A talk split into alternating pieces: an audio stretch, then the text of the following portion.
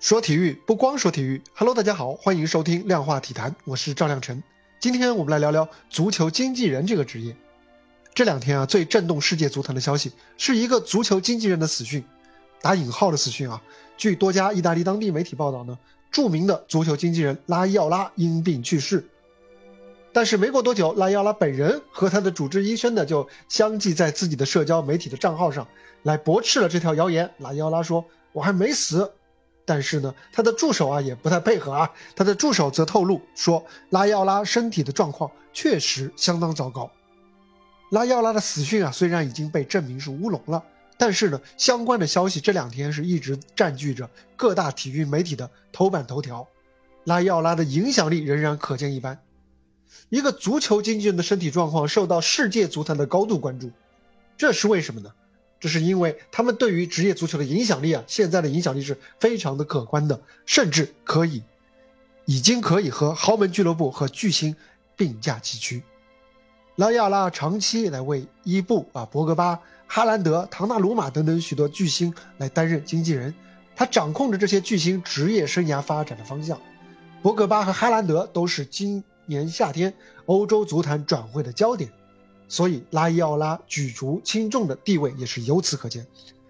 拉伊奥拉最早啊是在父亲的店里打杂卖披萨，他展现出当时就展现出了出色的商业天赋。虽然他在意大利没有能够成为一名职业球员，但是呢，在球队训练的那段日子呢，却为他埋下了日后为球员来牵线搭桥的种子。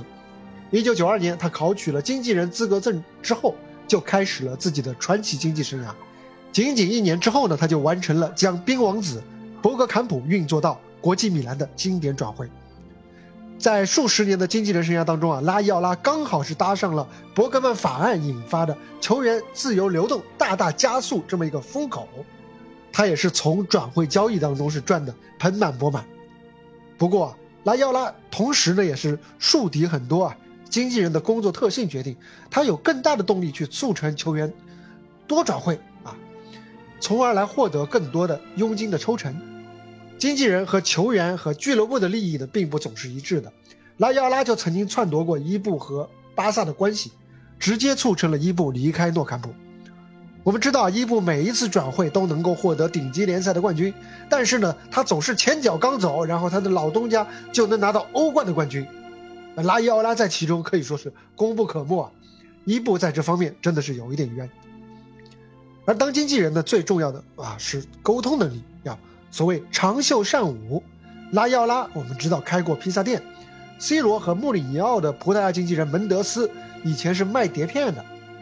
而帮助阿布收购切尔西，在博卡和上海申花之间来倒腾特维斯，并且还成功的隐身，在幕后操作成功内马尔转会巴黎圣日耳曼交易的以色列的经纪人皮尼扎哈维，他以前是一个记者。他还是一个语言天才，会六门外语，跟客户交流都不需要翻译。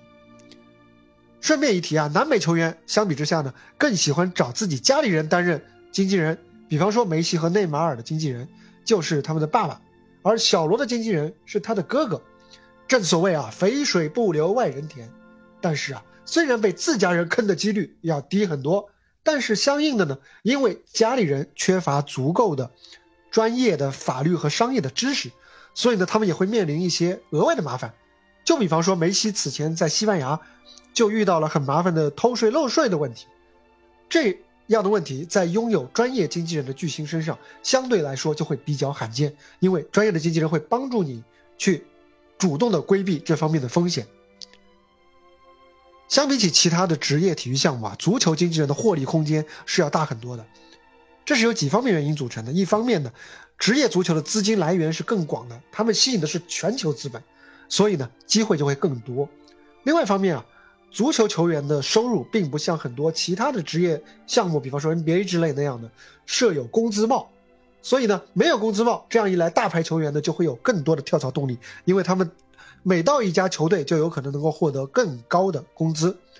此外呢，职业球员他们是全球流动的。经常是需要长距离的居家迁徙，足球经纪人这个时候往往可以利用这样的机会，深度介入球员的生活，成为他们的管家，让球员呢更为依赖他们，从而对球员拥有更大的决策影响力。而更大的决策影响力就能够带来更大的收益，这也是不言而喻的。更重要的是啊，和商业法律关系紧密的足球行业，它是一个门槛比较高的行业，经纪人他拥有很明显的信息差的优势。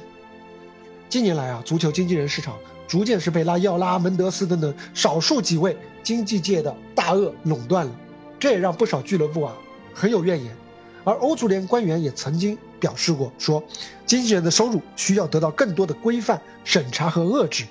哎，他们的抽成实在是太高了，高达百分之十三啊！但是呢，呃，抱怨归抱怨啊，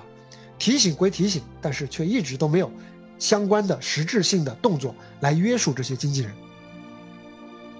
如今啊，拉伊奥拉这位教父级的经纪人啊，身体抱恙。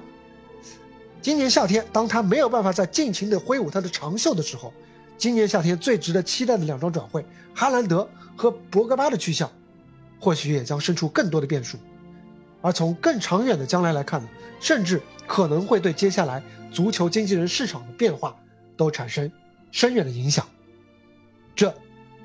不妨让我们拭目以待。好了，这就是本期量化体坛的全部内容。欢迎点赞、收藏、留言、转发、订阅。我们下期接着聊，拜拜。